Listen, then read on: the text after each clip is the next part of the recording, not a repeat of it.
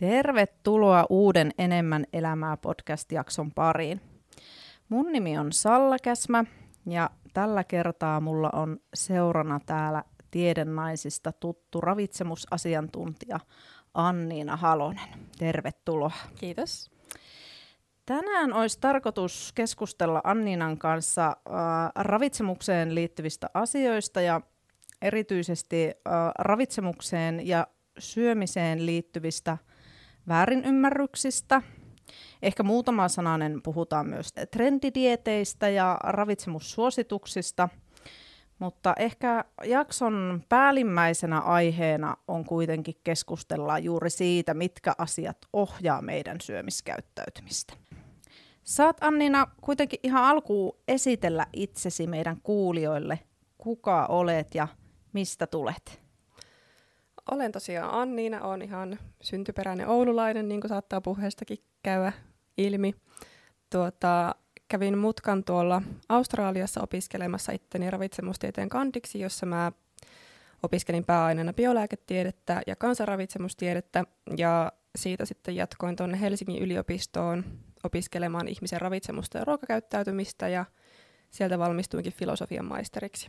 Ja näissä opinnoissa mulla oli myös fokusaika pitkälti kansanravitsemustieteessä, eli saattaa näkyä mun puheesta ja näkökulmasta hyvän, se, hyvin semmoinen laaja näkökulma asioihin ja pohdiskelevampi ote.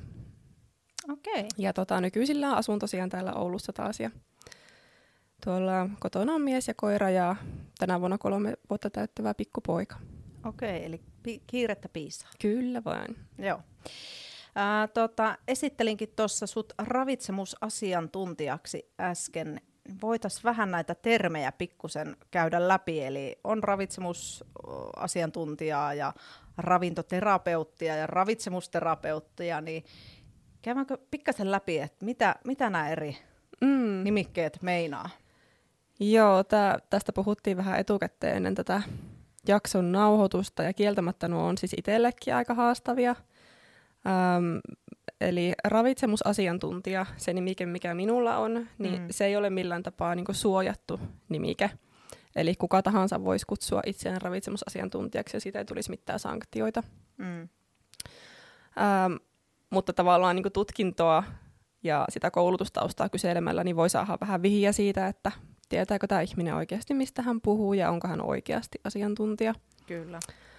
Ähm, no sitten laillistettu ravitsemusterapeutti on tämä niin kuin, onko se Valviran on, suojelma nimike. On. Ähm, eli he löytyy julkiterhikistä. Kyllä. Ja tota, ravitsemusterapeutteja valmistuu tällä hetkellä ainoastaan tuolta Itä-Suomen yliopistosta. Kyllä. Ja Joo. sitten vielä terveystieteiden maisteri ja elintarviketieteiden maisteri, niin he voivat myös olla ravitsemusasiantuntijoita. Sitten on vielä, mikä ehkä tuon ravitsemusterapeutin kanssa sotkee, niin on ravintoterapeutti. Se on tosi yleinen. Joo. Siis tuota, joo, ravintoterapeutti ei ole mikään äh, tämmöisen asiantuntijan käyttämä nimike ainakaan näissä piireissä, missä itse olen. Et enemmän on nähnyt sitä tällaisten, no voiko sanoa kirjekurssi, mm. kirjekurssilaisten suorittamana, tai että on käyty jotakin tosi kyseenalaisia mm. koulutuksia, jotka ei oikeasti perustu tutkittuun tietoon, ja he sitten pystyy kutsumaan itseään ravintoterapeutiksi, vaikka oikeastaan kuka tahansa pystyisi kutsumaan itseään sillä nimikkeellä, koska se ei ole millään tapaa suojattu, eikä se oikeastaan kerro sen ihmisen tietotasosta yhtään mitään. Joo. Että oli tämä, en tiedä muistaakseni, kun Hesari kirjoitti jostain tämmöisestä, tämmöinen karnivore-ruokavaliota noudattava nainen, ja sitten siinä oli joku ravintoterapeutti. Oliko Joo. hän jopa itse ravintoterapeutti? Joo. Niin toki on vähän vaarallista, että siitä sit tulee semmoinen niin väärän auktoriteetin Kyllä. tunne, että jos Niinpä. ei niin kuin etukäteen tiedä, että no ei tämä niin kerro tämän ihmisen tietämyksestä mitään, niin sit voi ottaa sen sille, että ahaa, kuulostaa, että hän tietää, mistä hän puhuu, onhan hän ravintoterapeutti. Niin, joo. Ja ehkä tuommoinen sitten itsellä niin kuin monesti se, että jos sen ihmisen, mitä hän niin kuin edustaa, niin jos se kuulostaa liian hyvältä ollakseen totta, niin se ei yleensä ole totta. Mm-hmm. Mutta sehän vetoaa. Niin, se vetoaa. Se kuulostaa tosi houkuttelevalta ja mm. kiinnostavalta. Mutta... Ja semmoinen asiantuntijoiden Toisaalta, toisaalta tyylinen jaarittelu voi olla vähän pitkästyttävää ja semmoinen, että ei tässä oikein tarttumapintaa. Joo, ja sitten toinen, mikä aina niin kuin herättää, niin on se semmoinen mustavalkoisuus. Että mm. jos se on hyvin ehdoton niissä omissa mielipiteissään ja ajatuksissaan, niin sekin pitäisi niin kuin laittaa herätyskellot soimaan. Niinpä. No hei, tota, mitkä on sun mielestä semmoiset yleisimmät kompastuskivet ihmisten ravitsemuksessa? No ekana tuli mieleen just tämmöinen nollasta sataan mm. ja mustavalkoinen ajattelu kaikkeen, mikä liittyy ruokavalioon ja ravitsemukseen. Et eihän se ole millään tapaa kestävä, kestävä mm. ratkaisu, koska ihmisen elämä ei kuitenkaan ole myöskään mustavalkoista tai sellaista, se olisi staattista jatkuvasti, mm. vaan ruokavalion pitäisi pystyä joustamaan ja muuttumaan siinä muuttuvien elämäntilanteiden mukana. Mm. Et jos sulla on vain joku yksi tietty sapluuna, mitä sä oot päättänyt, tätä täytyy noudattaa, ja sitten elämä tapahtuu, mm. life happens, ja sä et pystykään noudattamaan sitä ennalta ajateltua suunnitelmaa, niin voi tulla helposti semmoinen olo, että minä olen epäonnistunut, kun mä en pysty nyt noudattamaan tätä. Kyllä. Vaikka vika ei ole sinussa, vaan siinä mm. siinä ohjenuorassa. Mm. Et toki niin tuollaisistakin ruoka- tai valmista ruokavalioista, niistä voi saada jotakin, joitakin oppeja itselleen, vaikka liittyä johonkin meal preppaukseen tai, tai kasvisten lisäämiseen aterioille, mutta ei ne loppuelämän ratkaisuja mm. missään nimessä ole. Kyllä. Itse on ehkä äh, kokenut, että semmoiset joissakin tilanteissa, joissa ne valmiit ruokavaliot tai jollakin tapaa valmiit, ei ehkä semmoiset niinku ihan pilkun tarkat, että nyt näin on pakko syödä, vaan se, että siellä olisi kuitenkin sitä vaihtoehtoa, niin ne toimii äärimmäisen hyvin silloin, kun ne kannustaa siihen riittävään syömiseen. Mm. Et kun tosi paljon on sitä, että syödään tosi niukasti, niin, niin sitkö ihminen tavallaan hoksaa, että ai, että mä saan syödä näin paljon, niin silloinhan se niinku on sille asiakkaallekin ehkä semmoinen niin helpottava, että huh, että mun ei tarvi enää niin kuin syödä vähemmän, vaan mä saan syödä itse asiassa enemmän. Tuo on hyvä pointti. Hmm. Sitten kun aletaan syömään vähän reilummin, niin sitten ne kaikki semmoinen niin överisyöminen ja herkkujen sillä että syödään aivan holtittomasti, niin se henee. Mm. Kyllä. Niin, niin se, se on, semmoisissa tilanteissa se on hyvä, mutta ei, ei en niin kuin missään nimessä, niin kuin, että se olisi kaikkien, mm. kaikille sopiva. Niin ja kaikissa tämmöisissä elintapaohjauksissa ja niin kuin ravitsemusohjauksissa se tavoite on, että sä teet itsestäsi tarpeettoman. Niin, Eli kyllä. se, että se voi aluksi olla, että siinä on niin laaja, laajat ohjenuorot, mitä syödään, ja se voi olla sitä opettelua. Mm. Että ai, et tosiaanko näinkö paljon kyllä. saa syödä ja ää, niin pitää syödä, että mm. saa riittävästi energiaa. Mm. Ja sitten siitä toivon mukaan ainakin jää ne opit elämään ja ei lopulta enää tarvikkaan sitä. Kyllä. Ja sitten kun se keho niin kuin alkaa tottumaan siihen vähän suurempaan energiansaantiin, niin sitten myös se ke- oma kehon kuuntelu niin kuin alkaa tulemaan myös siihen paremmin. Ehdottomasti. se mm. toimii paremmin sen nälän ja kylläisyyden viestien ää, kuuntelu. Tuota, mm, sitten on huomannut, että aika paljon ravitsemussuositukset saa jostain syystä paljon kritiikkiä osakseen, niin mistä sä luulet, että mistä se ehkä johtuu? Ja ketkä niitä kritisoi? Mä luulen, että, tai sen verran mitä olen itse seurannut keskustelua näihin tähän kritiikkiin liittyen, äm, tuntuu, että siellä vähän vedetään niin vääriä johtopäätöksiä syy-seuraussuhteista. Joo. Että ajatellaan, että suomalaisten terveysongelmat on seuraus näistä ravitsemussuosituksista. Paljon tulee mm. semmoista, että ravitsemussuositukset sairastuttaa, että siellä on ruisleipää ja voita ja pottua ja maitoa ja ei mitään mm. muuta, vaikka mm. tosiasiassahan se ei ole niin, mm. vaan siellä ö, nimenomaan siellä pyramidin pohjalla on ne kasvikset ja hedelmät. Mm. Eli se tarkoittaa sitä, että niitä täytyisi olla suhteessa kaikista eniten ruokavaliossa. Eli ongelma on se, että suomalaiset ei noudata niitä terveyssuosituksia, mm. tai ravitsemussuosituksia, mm. anteeksi. Ja, ja se on yksi syistä näihin Aivan. terveysongelmiin. Kyllä. Joo. No, ketkä sun mielestä niin kuin, näitä kritisoi sitten ehkä eniten näitä ravitsemussuosituksia? Ketkä siellä huutelee taustalla? Ootko pistänyt merkille? No sen verran on pistänyt merkille, että ne on usein muutenkin vähän tämmöisiä auktoriteettivastaisia, mm. tämmöisiä vaihtoehtoishoitojen ja vaihtoehtoisruokavalioiden, voiko onko olemassa vaihtoehtoisruokavalioita, mutta siis mm. tiedätkö, että semmoista että täytyy hifistellä ihan kaikkea Kyllä. ja biohakkeroida ja otetaan Joo. itse asioista selvää ja mm. ei luoteta siihen, että nämä ravitsemussuositukset itse asiassa perustuu kaikista vankimpaan tutkimustietoon, Kyllä. mitä on. Ja, Aivan. ja ne on koottu sadoista ja sadoista ja sadoista tutkimuksista. Mm. Mm. Ja mun graduohjaaja, professori Maija-Liisa Erkkola, eli Maikki, niin hän nyt teki hienosti sanoa, nyt kun tulee nämä uudet mm. ravitsemussuositukset, niin, ja alkoi tulemaan taas jotakin kritiikkiä, niin hän sanoi, että että on niin hirvittävän epäkunnioittavaa heidän mm. työtään kohtaan. Mm. Että se on niin valtava työ, minkä he on tehnyt mm. noiden suositusten kokoamiseksi. Mm. Ja sitten ajatellaan, että koska googlettaa jostain asiasta jotakin, niin kuvittelee tietämänsä saman verran, niin olisi se kyllä... Mm. siis... Kyllä, ja sitten sit tota, mikä itselle nousee nyt tässä niinku mieleen, niin on se, että nehän te- tehdään niinku koko väestölle. Ne ei ole kellekään niin kuin yksittäiselle ihmiselle.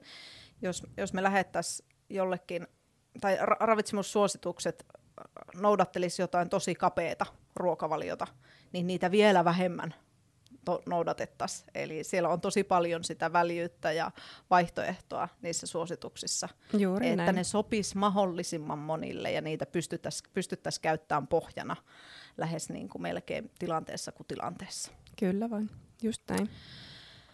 Uh, no tuossa ehkä käytiinkin vähän sitä, että mitkä siinä tukee niitä ravitsemussuositusten luotettavuutta, eli siellä on niitä tuhansia tutkimuksia taustalla. Ja uh, itse on myös ravitsemustieteitä opiskellut, niin, niin, niin muistan sieltä jostain jaksolta, niin puhuttiin siitä, että sieltä kun lähdetään keräämään niitä tutkimuksia, niin ne kategorisoidaan semmoisiin, että siellä on niin A-tason ja B-tason ja C-tason tutkimuksia. Ja sieltä sitten rankataan, rankataan semmoiset luotettavat tutkimukset sitten sinne tosi niin kuin raalla kädellä, että jos siellä on hyvinkin, hyvä, hyvinkin semmoinen pieni epäkohta, niin se tipa, tiputetaan sieltä niin kuin jatkosta pois. Kyllä, Eli se on pakko olla kaikista kyllä. kovinta tiedettä, Joo. mitä on. Ja sitten myös se, että yksi asia, mikä tuli mieleen, oli, että paljon näkee myös sitä kritiikkiä, että kun nämä ravitsemussuositukset muuttuu koko mm. ajan, että jotenkin Kyllä. se olisi niinku merkki siitä niinku epäluottamuksesta, vaikka Aivan. asiahan on just päinvastoin, koska tieto korjaa itseään, mm. tutkittu tieto korjaa itse itseään, kun lisää uutta tietoa tulee, se on ehkä laadukkaampaa, on ehkä uudempia tutkimusmenetelmiä, on saatu lisää tietoa vaikka jonkun sairauden ennaltaehkäisystä, mm. ennaltaehkäisystä mitä mm. ei ole ollut vaikka 2014, niin totta kai se täytyy ottaa huomioon myös uusissa suosituksissa. Kyllä. Ja sen takia niitä uusia suosituksia aina tehdään, koska uutta tietoa tulee jatkuvasti. Mm. Mm. Että jos se pysyisi jatkuvasti samanlaisena, niin se olisi epäilyttävää. Kyllä. Se vähän niin kuin, jos miettii vertaa vaikka teknologiaa, että jos me oltaisiin vielä siellä, tiedätkö, 90-luvulla Nokia niin, 330. Niin, niin, niin, niin. niin että teknologiakin kehittyy koko ajan, kun tieto, tieto kasvaa ja tieto lisääntyy. Kyllä.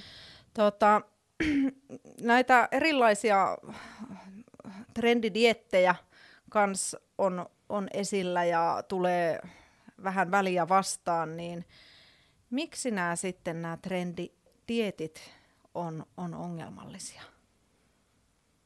Mä sanoisin, että ainakin siksi, että ne ei ole niin sanotusti elämänkumppaneita ja on tosi helppo jäädä siihen diettikierteeseen. Niin kuin mm. tuossa alussa sanoinkin, että, tai annoin esimerkin siitä, että voi tulla sellainen olo, että on itse epäonnistunut, Aivan. koska se dietti ei ole toiminut. Mm. Siinä aluksi ajatellaan, että siinä on semmoinen kuherteluvaihe sen mm. dietin kanssa ja kaikki on ihanaa, se oli tosi mukavasti ja sitten tulee näitä niin sanotusti repsahduksia. Kyllä. Ja siitä tulee häpeän tunnetta, itse innohoa, miksi minä en pysty noudattamaan tätä diettiä, että onko musta mm. jotain vikaa, mm. vaikka oikeasti syy on ehkä ollut siinä, että se dietti ei ole mukautunut sun elämään, sun elämäntilanteeseen, sun taitoihin, tietoon, arvoihin. Sulla on ehkä ollut mieletön energiavaje ja sulla on ollut hirveä nälkä.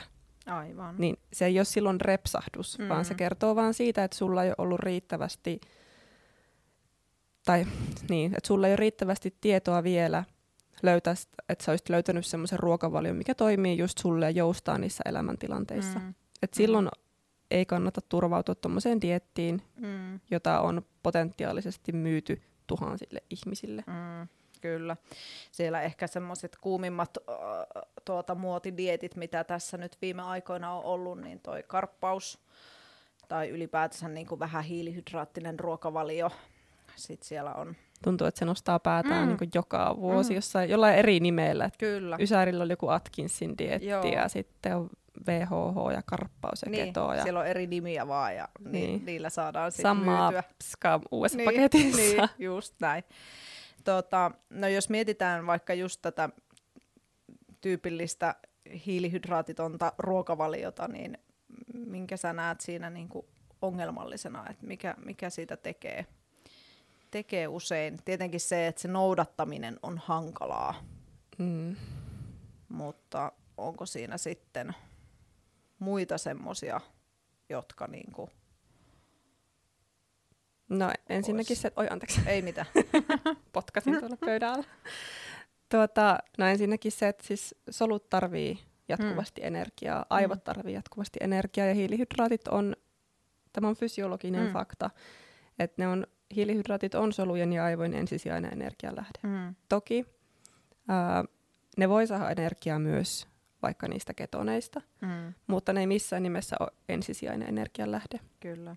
Ja energian tuotto muista energianlähteistä on verrattain tosi hidasta, työlästä ja tehotonta verrattuna Mm. mm. niihin hiilihydraatteihin. Mm. Ja sen lisäksi, niin kuin jos otetaan tämmöinen vähän kauempi linssi, että puhutaan niistä ruuista eikä niistä ruoka-aineista, Mm. niin ne ruuat, jotka tutkitusti edistää terveyttä, Mm. eli vaikka täysjyväviljat, hedelmät, vihannekset, kasvikset, niin ne on hiilaripitoisia. Mm. Niissä on tosi paljon kuitua ja kuitu on yhdenlainen hiilihydraatti. Eli jos Kyllä. aletaan sulkemaan pois näitä ruokia ruokavaliosta, itse asiassa altistetaan itseä tosi monille terveysongelmille. Mm. Et siinä käy tavallaan päinvastoin, mitä ehkä toivottiin. Kyllä. Ja lisäksi tämmöisistä vähän hiilihydraattisista ruokavalioista ei ole pitkäaikaista tutkimusnäyttöä. Aivan. Ja koska tutkimusnäyttö on rajallista, niin voidaan vaan miettiä, mitä mahdollisia vaaroja ja haittoja on. Että ainakin vähäkuituinen ruokavalio on yhdistetty paksusuolen syöpään ja moniin muihinkin syöpiin. Että täysjyväviljat, hedelmät, vihannekset, kasvikset, niin niiden runsas käyttö on jatkuvasti yhteydessä terveysongelmien ennaltaehkäisyyn. Mm. Ja sen takia ne on siellä ravitsemussuosituksissa siellä Mm. pohjalla. Niillä on isoimmat alueet siellä. Mm. Eli tarkoittaa, että niitä täytyy syödä suhteessa eniten. Mm. Ja sitten taitaa tulla täysvävilja sen jälkeen. Joo, tai ne, ne on niin kuin, niin, että ne on Joo. about siellä Et ne on, ensin tulee kasvikset, sitten tulee täysjyvät. täysyvät. Et Joo. ne on ne, on ne niinku ruokakolmion pohja. Kyllä. Joo. No hei, mitä ajatuksia sulla sitten äh, herää paastoamisesta? Se on, mä oon huomannut, että se on semmoinen aika mm, paljon esillä tuolla asiakkaiden keskuudessa. Joo. Mitä sulla siitä ajatuksia? No tästäkään ei ole riittävästi tutkimusnäyttöä. Mm. Ähm, on toki niin yksittäisiä tutkimuksia sieltä täältä, mutta laadukasta tutkimusnäyttöä ei ole. Mm. Ja tämä tarkoittaa sitä, että nämä tutkimukset on usein tehty hiirillä, Mm. rotilla.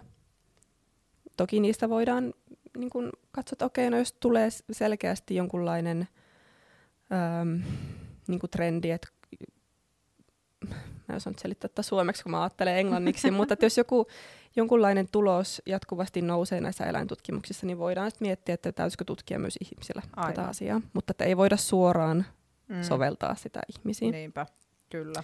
Ja tota, mm, lisäksi näitä paastoamistapoja on lukuisia erilaisia. Eli se, että jos tutkitaan yhtä paastoamistyyppiä, niin se ei tarkoita, että sitä voidaan soveltaa myös niihin kaikkiin muihin. Mm. Lisäksi on muita mittaamiseen liittyviä ongelmia, mitä on havaittu. eikä ole myöskään tutkittu erilaisilla väestöryhmillä esimerkiksi. Aivan. Ja on havaittu, että esimerkiksi näitä aineenvaihdunnallisia muutoksia, mitä on joissain tutkimuksissa havaittu, niin ne on saattanut rajoittua ainoastaan vain naisiin tai lihaviin. Eli sitä, että jos sä oot vaikka normaalipainoinen mies, Mm. niin se ei tarkoita, että sä voit suoraan soveltaa tutkimustuloksia tutkimuksista, joissa on tutkittu vaikka lihavia naisia. Aivan. Ja lisäksi tästäkään ei ole pitkäaikaisnäyttöä, eikä tämä paastoaminen, eli jatkuva ö, mittaaminen, kellon Mm. tarkkailu, Mm. se ei tue tervettä ja tasapainoista ruokasuhdetta, Mm. mikä on taas edellytys sille Kyllä. terveelliselle syömiselle. Joo, ja sitten mulla ehkä her- itsellä niinku herää vielä semmoinenkin ajatus, että meillä on ö, kuuntelijoina aika paljon liikkuvia ihmisiä, Mm. niin, niin tämmöinen paastoaminen tai vähän hiilihydraattinen ruokavalio, niin ei sitä suorituskykyä kauhean hyvin tue sitten, että jos haluaa siinä ää, lajissaan kehittyä, niin, niin, niin se ei ainakaan edesauta sitä. Ei, että jos sun solut ei saa hiilihydraatista nopeasti sitä glukoosia, Mm. niin ei ole mitään edellytyksiä nopealle ja tehokkaalle Mm. mm. voimantuotolle, Mm. mm. koska glukoosin tuottaminen niistä rasvahapoista tai aminohapoista on Mm. tosi hidasta. Mm. Se on tosi pitkä prosessi Kyllä. verrattuna siihen, että sitä hiilihydraatista napsastaan se Hmm. glukoosi. Kyllä, ja sitten mä oon huomannut sen, että kun aika paljon puhutaan ää, annoskoosta, niin mä oon miettinyt sitä, että onko se vähän niin kuin vienyt väärään suuntaan sitä asiaa. Et enemmänkin olisi hyvä, että puhuttaisiin siitä niin kuin, ruoan laadusta kuin siitä määrästä. Että jos koko ajan puhutaan, että vähennetään annoskokoa, niin se välttämättä voi viedä sitä vähän pikaan, sitä Niin. koko hommaa. Et mieluummin puhuttaisiin siitä, miten se annoksen voi koostaa, Niin. että palataan lautasmalliin. Kyllä, juuri näin. Mutta se ei ole ihan mikään turha työkalu, että Mm. mm. siellä Auseessakin, kun opiskelin ja tästä mainitsin, niin oli aivan niin kuin, että vau, miten mahtavaa, miksi me ei olla Mm. hoksattu tuota mm. vielä. Mm, kyllä. Mutta vielä tuosta paastoamisesta, niin täytyy Mm. mm. mainita myös se, että jos niin painonhallinta kiinnostaa, Mm, niin kun tutkimuksissa on verrattu paastoamista ja jotakin muita vastaavanlaisia energiavaje diettejä tai ruokavalioita, niin ne ei eroa merkittävästi toisistaan. Eli Aivan. tällä hetkellä vaikuttaa siltä, että paastoaminenkin ja tämä paastoaminen painonhallinnassa, niin ainakin osittain perustuu siihen energiamäärän rajoittamiseen. kyllä. Ja sitten to, se, mikä kans nyt heräsi itsellä, niin, niin, niin sekin, sekin, että mikä tuntuu kurjalta, niin se ei välttämättä ole se, niin kuin, että kuitenkin se ruoan pitäisi tuoda sellaista iloa ja Nautinto. nautintoa, Mm. niin jos se vie siihen ihan päinvastaiseen suuntaan, niin se ruokavalio ei välttämättä ole se kaikista paras vaihtoehto. Että Ellei halua niin maksimoida kurjuutta niin, niin, koko niin, ajan elämässä, että eiköhän sitä ole ihan riittävästi Niin. tässä elämässä Niin, muutenkin. nimenomaan, joo. Et Ja enem- muutenkin se, että niinku äh, ravitsemusta ja ruokavaliotakin, niin voisi lähestyä jostain muusta tulokulmasta kuin aina vain painohallinnasta ja laihduttamisesta. Niinpä, kyllä. Vaikka siitä suorituskyvystä ja Elämänlaadusta. Niin, elämänlaadusta ja siitä jaksamisesta. Ja, Kyllä. kyllä. No hei, tota, äh, ehkä tuossa vähän jo poikettiinkin näihin ruokamyytteihin, mutta että mitkä, mi, tuleeko sulla semmoisia tyypillisiä ruokamyyttejä vielä mieleen, että mitä, mitä toistuvasti nousee, nousee esiin? No oikeastaan aika paljon näitä, mitä tässä ollaan puhuttu, niin ne nostaisin esiin. Eli just, Mm. että hiilarit on kaiken pahan alku ja juuri. Kyllä. Ja tuntuu, että se tulee teikö jostain way back, Mm. jostain naisten lehdistä ja sitten se on ollut tämmöistä kulttuurin perintöä. Ja edelleenkin joidenkin kahvihuoneiden seinillä on niitä Mm. tämmöisiä jotakin hiilihydraattia, mit, mitä kaikkia laihutustauluja Mm. ja semmoisia, että se tavallaan elää koko ajan siellä taustalla. Kyllä. Sitten myös ehkä sellainen ajatus siitä, että terveellinen syöminen on tosi tämmöistä kiiltokuvamaista ja täydellistä. Mm. Ja jos se ei ole koko ajan jonkun, vaikka niiden ravitsemussuosituksen mukaista, Mm. niin sitten se ei ole terveellistä. Et kun nekin suositukset on sellainen laaja viitekehys, Mm. ja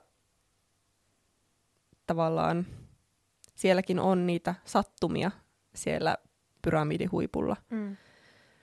Eli ravitsemussuosituksissakin korostetaan sitä semmoista joustavuutta. Ja se, että jos aina sulla on elämäntilanne, että tällä hetkellä ei vaikka toteudu se puoli kiloa päivässä mm. tai enemmän jopa, mikä mm. se suositus tulee olemaan jatkossa, niin se ei silti tarkoita, etteikö sun ruokailu voisi isossa mittakaavassa olla terveyttä edistävää. Mm-hmm. Kyllä. Et mullakin tällä hetkellä on sellainen tilanne, että no en nyt ole muutamana päivänä syönyt, syönyt mm. hirveästi kasviksia, mutta mä tiedän, että mä tuun niitä syömään. Aivan. Joo, Et se on vaan nyt tämänhetkinen tilanne ja se on mitä on. Niin, niin kyllä. Eikä niinku tuu semmoinen fiilis, että nyt, nyt epäonnistuin ja lyön hanskat tiskiin ja ei musta e- ole tähän. Ja en enää ikinä syö kasviksia niin. ja joo, ei, ei missään kyllä. nimessä. Että tavallaan semmoinen itsetuntemus ja joustavuus ja ymmärrys sitä kohtaan, että se elämä ei ole vaan se sen hetkinen hetki, vaan mm. se on mm. niin, niin tuota... kokonaisvaltainen juttu, että se ei, Kyllä. Et, niin kuin, se elämä ei voi niin kuin, koko ajan pyöriä sen ravitsemuksen ympärillä ja siinä, siinä että et pitää, pitäisi niin kuin, syödä jollain tietyllä tavalla, niin. että se on niin sanotusti terveellistä. Mm. Et taas mennään siihen, että jos se alkaa olemaan sitä semmoista kurjaa, kurjaa ja se pyörii se elämä sen ruoan ympärillä, niin sekään mm. ei ole hyvä juttu. Ja ylipäätään ruoan miettiminen jatkuvasti mm. ja kun mulla on itsellä kokemusta semmoisesta, mä tiedän miten, miten rajoittavaa se voi olla, että koko ajan pohtii, että miten saa maksimoitua terveyttä, miten voin Aivan. edistää terveyttä, niin sekään ei ole tervettä. Mm. Se menee sinne spektrin ääripäähän. Ei, että aletaan suorittaa sitä. Niin, Aivan. että se on jossain siellä se kultainen keskitie. Joo. Että se, sä opit sen niin hyvin, se menee jonnekin lihasmuistiin tavallaan, että sun ei tarvi oikeastaan erikseen miettiä, se vaan toteutuu siinä arjen ohessa. Sehän on niinku se ultimaattinen päätepiste, mihin olisi mahtava kaikkien päästä. Mm. Ja se voi vaatia sitä, että käy niissä ääripäissä ja toivottavasti oppii jotakin taitoja mm. matkan varrella. Joo, kyllä. Tota, ähm, minkälaisia arvoja ihmisillä yleensä ruokailuun liittyy ja mist, mistä ne on ehkä peräisin? No, usein ne on peräisin just näistä sosiaalisista piireistä, missä mm. ollaan kasvettu. Perhe on ihan ykkönen, sun lapsuuden perhe. Ja usein onkin niin, että ne lapsuuden perheen tavat ja tottumukset ja arvot periytyy lapselle eteenpäin. Eli jos sä vaikka nyt mietit omaa lapsuuttasi, niin mm. miten paljon oot sieltä ottanut itsellesi aikuisuuteen. Mm. Um, se toteutuu toki hyvässä ja pahassa. Mm. Et jos kotona ei ole ikinä oppinut laittamaan ruokaa tai kotona ei ole ikinä syöty kasviksia, niin voi olla hirvittävän vaikeaa aloittaa se aikuisena ihan tyhjältä pöydältä. Kyllä. Sitten toki kouluympäristö, kaverit, työporukka, ähm, kaikki tämä vaikuttaa siihen, että mitkä asiat ohjaa meidän syömistä, mitä arvoja ihmisille elämän varrella tulee. Niitä voi olla esimerkiksi niin ruoan terveellisyys, mitä valitaan, ruokavalinnat, mm. eettisyys, syödäänkö yhdessä vai yksin, onko se semmoinen yhteinen tapahtuma vai vetäydytäänkö jonnekin yksin syömään, mm, onko se ruoka tosi maukasta, nautinnollista vai onko se vaan polttoainetta, mm. Miten ruoasta puhutaan. Se on aika laaja skaala eri asioita. Kyllä. Osaisitko vielä kertoa, että mitkä asiat siellä ohjaa sitä meidän syömistä ja niitä meidän valintoja? No aika moni asia, mitä mä äsken mainitsin, että ne yksilön omat arvot Kyllä. ensinnäkin, kuin myös sitten sosiaaliset yhteisöt, niin kuin perhekaverit, koulutyökaverit. Sitten myös organisaatiotason toimijat, kuten vaikka kaupat tai yritysten tekemät mainokset, minkälaisia ruokia me annetaan mainostaa, tai no ihan mm. niin kuin me annettaisiin, mm, niin. vaan se lupa tulee niin. toki niin kuin poliittisilta tahoilta. Kyllä. Että annetaanko vaikka mainostaa pikaruokaa, mitä ruokia ylipäätään mainostetaan. Mm, kaupat, no, no mä mainitsin kaupat, mutta siis vaikka kaupoissa mietitään vaikka, että mitä ruokia asetetaan silmien tasolle, mitkä ruuat on siinä niin kuin heräteostoslaareissa, mm ähm, mihin se silmä hakeutuu helposti mm. ja hyödynnetäänkö sitä, että ihmiset saattaa mennä nälkäisenä kauppaan ja mm. tavallaan se yleinen ympäristö, jossa me eletään. Kyllä. Ja myös se, että mehän jatkuvasti vuorovaikutetaan meidän ympäristön kanssa. Me, me saadaan ympäristöstä vaikutteita ja ym, me myös itse vaikutetaan siihen meidän mm. Elinympäristöön. Et se on tosi tämmöinen dynaaminen Kyllä. laaja kokonaisuus. Joo. Itse sillä kun on, on vähän tietoinen tuosta niin kaupassa, miten tuotteita sijoitellaan, niin joskus oikein alkaa suututtaa, kun menee sinne kauppaan ja siellä on just hyllyjen päihin laitettu yleensä, ei aina, mutta yleensä siellä on, on niitä sokeripitoisia ruokia ja niitä ei, ei ehkä niitä kaikista ravitsevimpia ruoka, tuota, eli, tai elintarvikkeita. Ja sitten kun mennään sinne kasso, kassoja kohti, niin siellä sit on herkkuja joka puolella ja pahimmassa tapauksessa, kun sä meet kauppaan, sä kävelet niiden karkkihullujen ohi ja sitten niin lähtiessä sä joudut kävelemään niiden ohi niin uudestaan. Niin oikein joskus tulee semmoinen niin ihan, että mä en nyt ota senkään takia, kun nämä on niin kuin laitettu niin tyrkylle tänne. Mä luulen, ja mä, siis mä luulen ja toivon, että tuohonkin tulee jonkunlainen säädös. Mm. Et nyt kun puhutaan tästä terveysverosta, mä en tiedä, onko se tulossa vai ei. Saattaa mm. olla, että se menee käsittelyyn, saattaa olla, että ei. Mm, Mutta sitä odotellessa olisi mahtavaa, että vähän sitä kaupan järjestystä ja arkkitehtuuria pikkusen muutettaisiin sillä tavalla, että se tukee niitä terveellisiä valintoja. Eli esimerkiksi kun tiedetään, että ihmiset usein hakee kaupasta jotakin maitotuotteita, mm. niin ne maitohyllyt on tahallaan laitettu ihan sinne kaupan perälle, että sä teet mahdollisimman paljon herätä ostoksia matkalla sinne. Kyllä.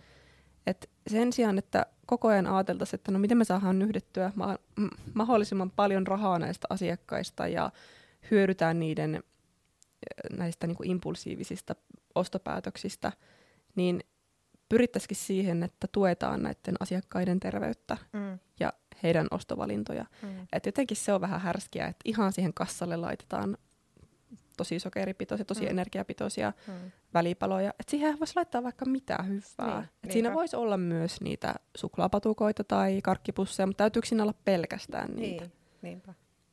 Et siinä ei anneta tavallaan edes valintaa. Niin, totta. Itse olen miettinyt semmoistakin, että tällainen perheen äitinä, niin monesti kun menee kauppaan, niin on se aina se probleema, että mitä, mitä tänään söisi ja mit, mitä ruuaksi.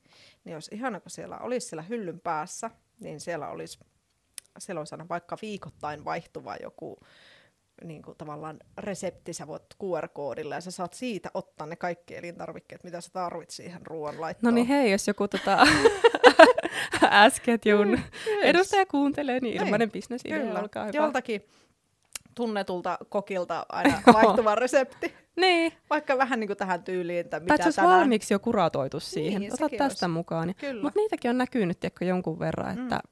tässä on nyt vaikka joku, jotkut uunijuurekset tai paistikasvikset mm. ja sitten siihen lisukkeeksi mm. joku, joku lohi tai... Mm.